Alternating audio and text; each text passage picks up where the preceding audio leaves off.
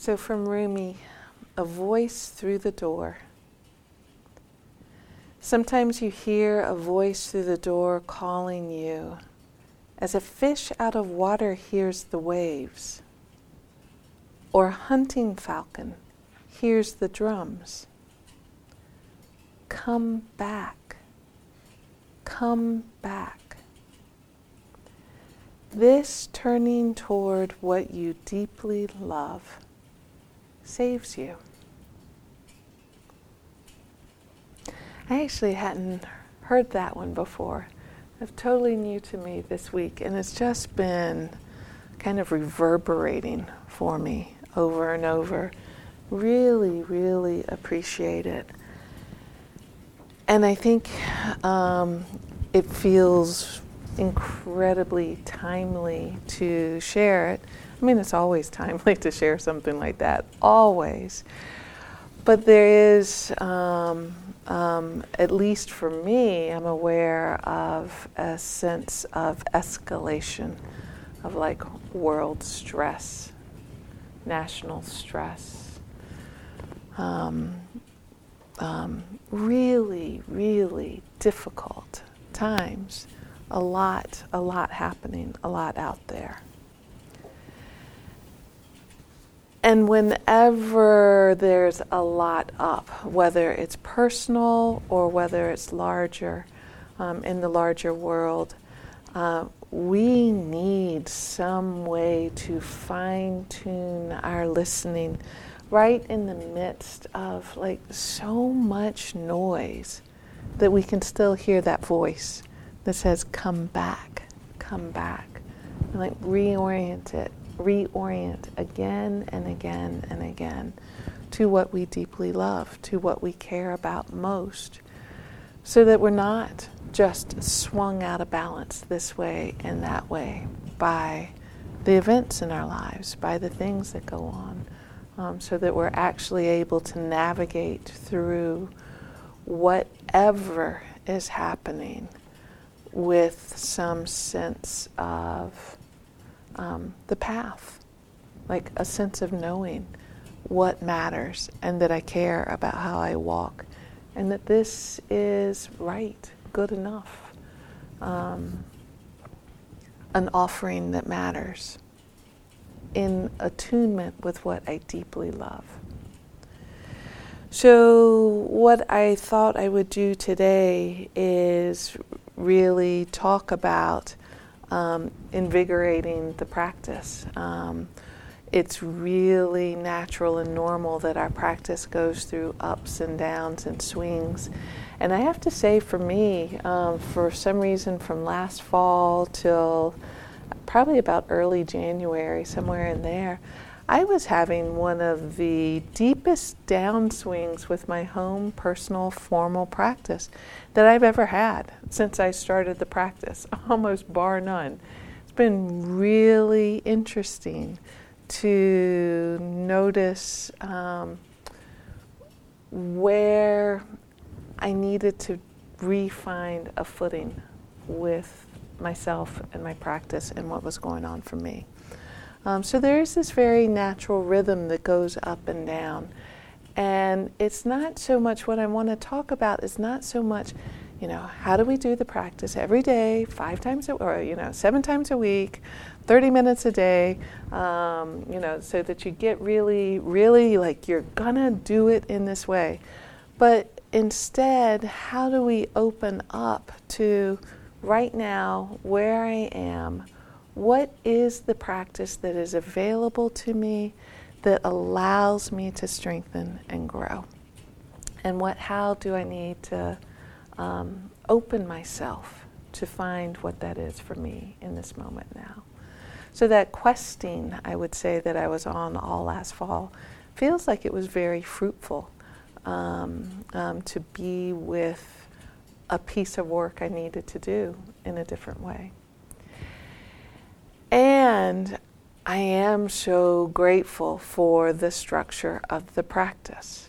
I know without having some sort of discipline to it, boy, I can be swung just as good as the next one, um, this way and that. And I actually had this planned already to talk about, and then yesterday had this perfect example of why formal practice is so important. Um, some of you know I recently added um, a men's program at the Mecklenburg County Detention Center. Uh, they have a, a men's um, mental health unit now, a pod just dedicated to men who opt in, that they choose. Um, they're in detention and they have this choice if they have a history of some sort of mental illness to opt into a treatment center in the detention center. And it's kind of this remarkable program that they're that they're offering. So I've only been, I guess yesterday was my third time, and um, the setup is a little challenging. It's in the pod, and there's always a lot of stuff going on in the pod. But the first two times, it was relatively quiet. It wasn't it wasn't um, a big deal that it was in the pod, and I've taught in other pods, so you know, didn't think much about it. Yesterday, don't know what the deal was, but oh my gosh, there was a lot going on as I'm trying to lead meditations and mindfulness and all of this with this this circle of 20 men um, who are like literally doing this to try to hear me and try to stay with it. It was really sweet their their attempt to to stay in in with it. But there was some sort of loud background hum noise. Um, if you've ever been in one of these pods, there's there's this big communal open space, and then the cells around the edge, and then one wall is just the toilets, and they just have a bathroom stall door over them. So you know where we're teaching, probably 20 feet away, is this line of loud institutional toilets. One man, I never saw who it was, um, was in there the whole time, um, and he would flush wait three minutes, flush, wait three minutes, flush, wait, th- and, it, and, it's really loud in that echoey place, you know, uh, the whole time. You know, I could go on and on. Somebody talking on the phone. It was just, it was just um, one of the most challenging teaching environments I've ever had, ever. um, and I was just so aware of using all of my skills to kind of like stay present with this group that was right here with me. One of them even named, he was like, You know, I just have to say, I know you are saying things that I want to hear, and I hear you for about three words, and then I just get distracted by all of this stuff going on, and so then I have to come back she's still here and she's still talking and I still want to hear her. And I mean that was that that's the practice. That's like it for all of us for our life. Um, and that's what he was he was naming it and doing it. That's what the practice gifts us if I hadn't had as much practice as I had, I know I could have walked out of that pod yesterday and go, oh, you know what? I'm so sorry. This actually doesn't work for me. um, um, I'm good. You all find another person, and I and good luck. um, and and being able to stay stay with what I deeply care about, with what I deeply love. Come back. Come back. Come back what you deeply love will save you. And that was kind of the experience of what I deeply love in that moment is to stay with them, even though there's all this stuff coming up, and be present to what I care about. So we need we need a practice to help us do that. So I just want to talk very um, um, practical, nuts and bolts, about how we can support our formal practice. Uh, so, first, know why you're doing it. Why does it matter to you? It is kind of a radical, no, it's not kind of. It is a radical act in this current culture and time to carve out time to just sit with my own self with care and attention and kindness and compassion. You know, to bring that kind of attention to this inward being here. Why is that worth it for you? There's some reason everyone in this room has come back at some level or another, continues to come back. What's the voice that calls you to come back again and again? Why is it worth it for you?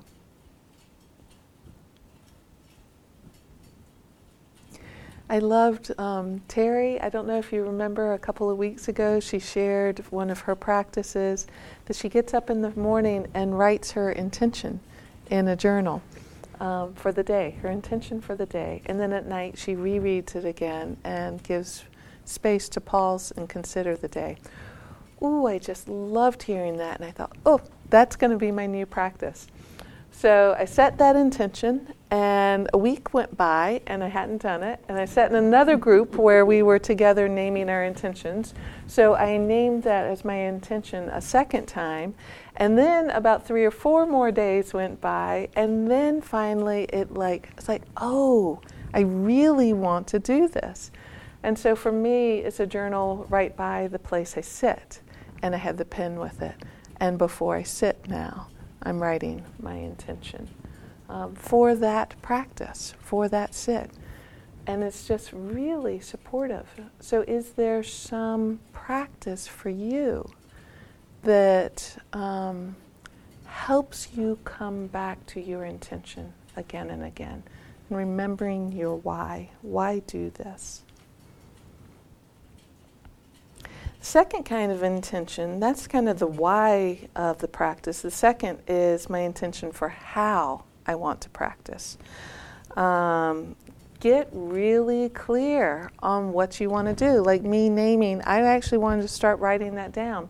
It took me naming it a few times to be able to get to the place where now I'm doing it. It's not, I'm setting what I absolutely carved in stone am going to do with perfection I'm not doing that with setting my, my how I'm going to practice, but I am, you know, carving out a path that I can see to walk on.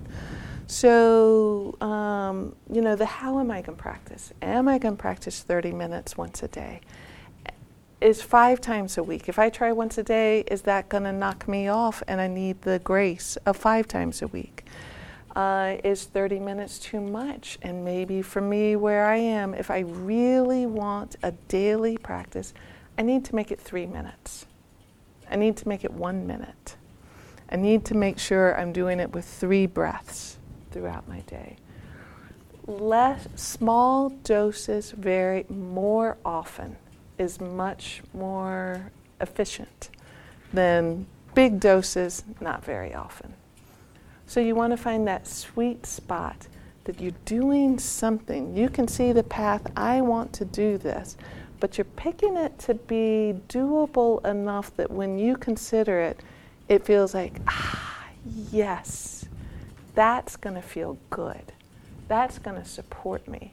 Not, okay, I just got to gear myself up for my 45 minutes twice a day set. You know, you don't you don't want to set it up as a as a hard thing and then you want to really like pay attention to that rhythm of where you are with it. There was a time in my life when my when my girls were um, young and things were really, really, really, really stressful um, in our home life as we were trying to navigate um, how to be healing for each other. I desperately needed 45 minutes twice a day, and I was religious about it. I mean, it was like my lifeline through that time. I know now, from where I am, just me today, if I were to say, okay, I did it then, I could do it again. I need to do 40, you know, I can just even feel me tensing up with saying it. So it's not where I am right now. It's not what I need in this moment in my life. So, what is it, the, the amount? The, the how. The when. Are you somebody that you need to write it in your calendar? that you need to actually schedule a time? Do you do better with setting a routine? And so, like every morning, you get up and before you eat breakfast, you just go straight to do your practice.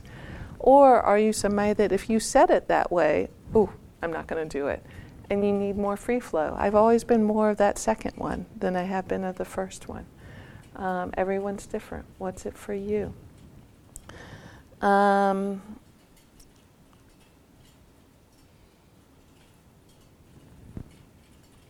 do you need to be really creative about where you do it or how you get it in? Uh, I've shared this example often. I thought this was one of the most creative solutions I've ever heard. Had one guy in a class years ago who um, was really struggling, saying, I just can't get it in. I work hard all day at work. There's no time at work. I get home. My wife's got the three young kids. I walk through the door. She's exhausted. She collapses. And then I got the three kids. There's like no way I can get it in. So I really challenged him on that. There's a way. You wouldn't have signed up for the class if there wasn't a way. Uh, it's about you finding that way. So he really he went home. He thought about it. He came back the next week and he was like, I found it. um, and for him, it was the Walmart parking lot. Um, it was as he left work, he would drive to Walmart. He would put his CD in, and he'd do the 15 minute meditation, and then he'd drive the rest of the way home he told the group that he did that for about three, three or four days in a row. And then his wife met him at the door the next day and said, Honey, if you need to do the 30 minute meditation instead before you come home, do it. because she, it, it was such a different person that walked through the door when he came home. Um, so what is it? You know, like do you have do you need to be creative? Um, carpool lines, people that like sit in carpool lines long enough that they turn the car off. Uh, I know a, a, bunch of mothers who have used that as their time. Where is it for you? And then, um, like, what kind of practice? Um, do you need sitting practice on a cushion? Do you need sitting practice in a chair? Do you need sitting practice lying down? Do you need lying down practice, standing, walking? What is it for you? One of my root practices, and it's certainly what I did through all of the fall, is walking my dog. Um, that's very, some people call that informal practice. You can walk your dog as a very specific, formal meditation practice. It's one of my favorites to just be there with her on the walk. Um, what kind of practice um, are you going to do? What's your anchor? When you think about what kind of practice, it often helps to choose one to really develop well so it becomes a home base, a refuge. You do it enough that when you when it's your time to sit and you sit, you finally think, "Oh, I can release finally into my breath. I can release into that in and out. I've done it enough that that's a calm place to go to, versus I'm always still trying to get there. Always, always, always. And then you have some some really stressful days that even your even your home base, your calm place, it's still like you know, I mean that's just life. That's just normal. But the more you have a familiarity that um, has a depth of practice to it, the more that refuge like state of practice is just available um, to you. And finally, uh, what do you need to do to release into the practice? What kind of attitude, qualities are needed? Like sometimes when we get into this um, mode of, okay, I am going to do it. I'm going to do it five times a week. I'm going to do it. You know, I get I get kind of tense in my my striving to make it happen, that I forget that this really is not about striving. it's about a releasing and an opening up and a letting go. If you were to really consider what qualities like friendliness, kindness, compassion, um, what qualities are you actively trying to cultivate, opening to when you do the practice? Um, what would be helpful for you?